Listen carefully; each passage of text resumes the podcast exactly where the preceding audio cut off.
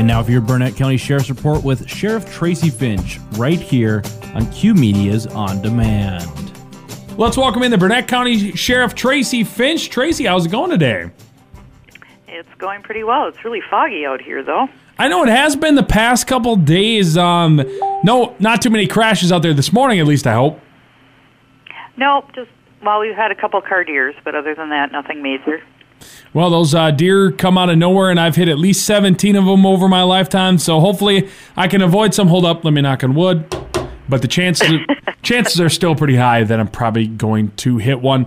Now, of course, you have been keeping us updated on a lot of different things, and you wanted to keep us updated on a very important case.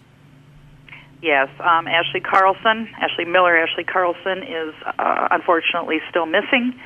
We are still working this case very hard with Pine County. Um, I want people to know that we are continuing to work on it. We are getting several tips and following up on a lot of leads. Um, search warrants have been done. Pine County has also done a lot of work on this. We're not releasing a lot of information about the case because we don't want to compromise anything. But I want people to know that we are definitely working very hard on this case. It's one of our top priorities. And please, if you have any information, any tips, any leads, please call our sheriff's office or the Pine County Sheriff's Office and give them whatever information you may have. It may not seem very relevant to you, but it could be the missing piece that we need for this case. We want to bring Ashley home alive and well, so please, we're asking folks to reach out. All right, we'll keep you updated on that. Um, ATV crashes seem like they've been uh, pretty big this year.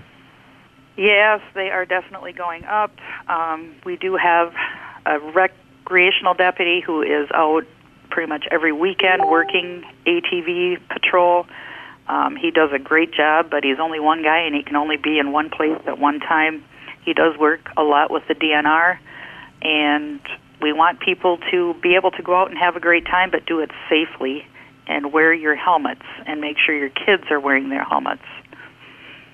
Now, Um, I also he gets paid to drive around in an ATV. Must be rough. yes, he has a UTV. Yes. Oh, YouTube. And, okay. uh, yeah. Well, sorry, sorry for that one. Thank you for correcting me on that one, Tracy. I appreciate that. We, we, I can't lie to the audience. No, uh, they needed to know it was a UTV on that one. So uh, we appreciate all he does to keep the ATV road safe. If people could just do it on their own, that'd be great as well. You have the, you said new deputy. We do. We have a new deputy. Noah Barker started for us yesterday. He um, used to work for Webster Police Department. Uh, he was there for well over a year, and now he started for us, and we're very happy to have him aboard. He is currently in the field training phase, and uh, we're very excited to have him. He did a lot of work in the school in Webster and was a great liaison officer up there. So we're uh, we're excited to put his skills to use, and he's doing a great job so far. And then you wanted to talk about the event coming up. Uh, you said it was Grant Toberfest, Grantstoberfest. Is there was there an S in there, or is it just Grant Toberfest? It's Grand Toberfest. Grand And that's going Toberfest. Yeah, that's going to be October 16th in downtown Grantsburg. Um, past years it's been up at the fairgrounds, but this year it's going to be downtown, and there's going to be all sorts of fun activities for kids and adults, and uh, we will be doing canine demos and a drone demo down there. So we invite everybody to come out. And hopefully, it's going to be a nice day, and everybody will have a great time. Well, Tracy, thank you for joining me this week, and we'll talk to you next week. Sounds great. Thank you.